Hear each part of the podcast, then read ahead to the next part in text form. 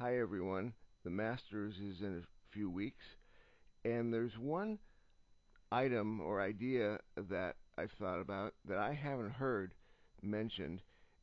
If you've heard about this after I explain it, please email me, chuck at Golf Sprinkles, and let me know.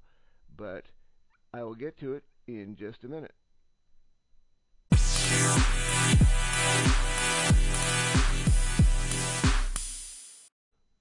The current setup is to play the Masters in November with approximately 90 people in the field. That's the usual, but with no patrons. And that's fine, but I think another way they could have done it, because I think it's kind of unfair, especially to the amateurs who probably getting a once in a lifetime chance to play in the Masters and to do it without fans just doesn't seem right.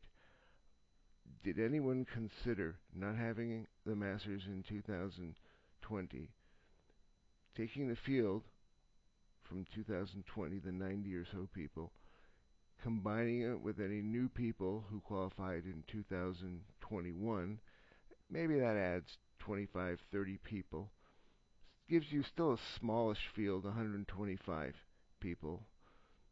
Go ahead, have the Masters in November. I mean, I'm sorry, in April as usual, and then have them go off first and tenth tees like a normal PGA event instead of just the first tee, which is what they usually do at Augusta, and go from there. I think it would have been a great way for everybody to play with patrons instead of just this one group that really doesn't get the full experience.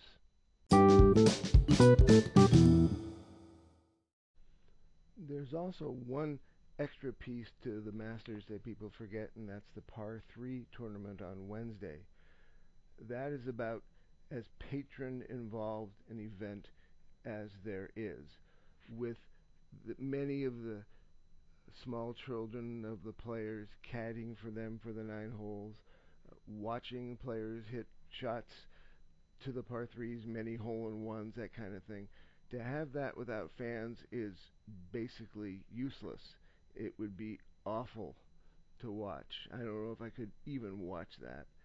So I think that's another reason that they should just not have it in 2020, move it all to 2021, assuming we're able to have patrons slash fans back again.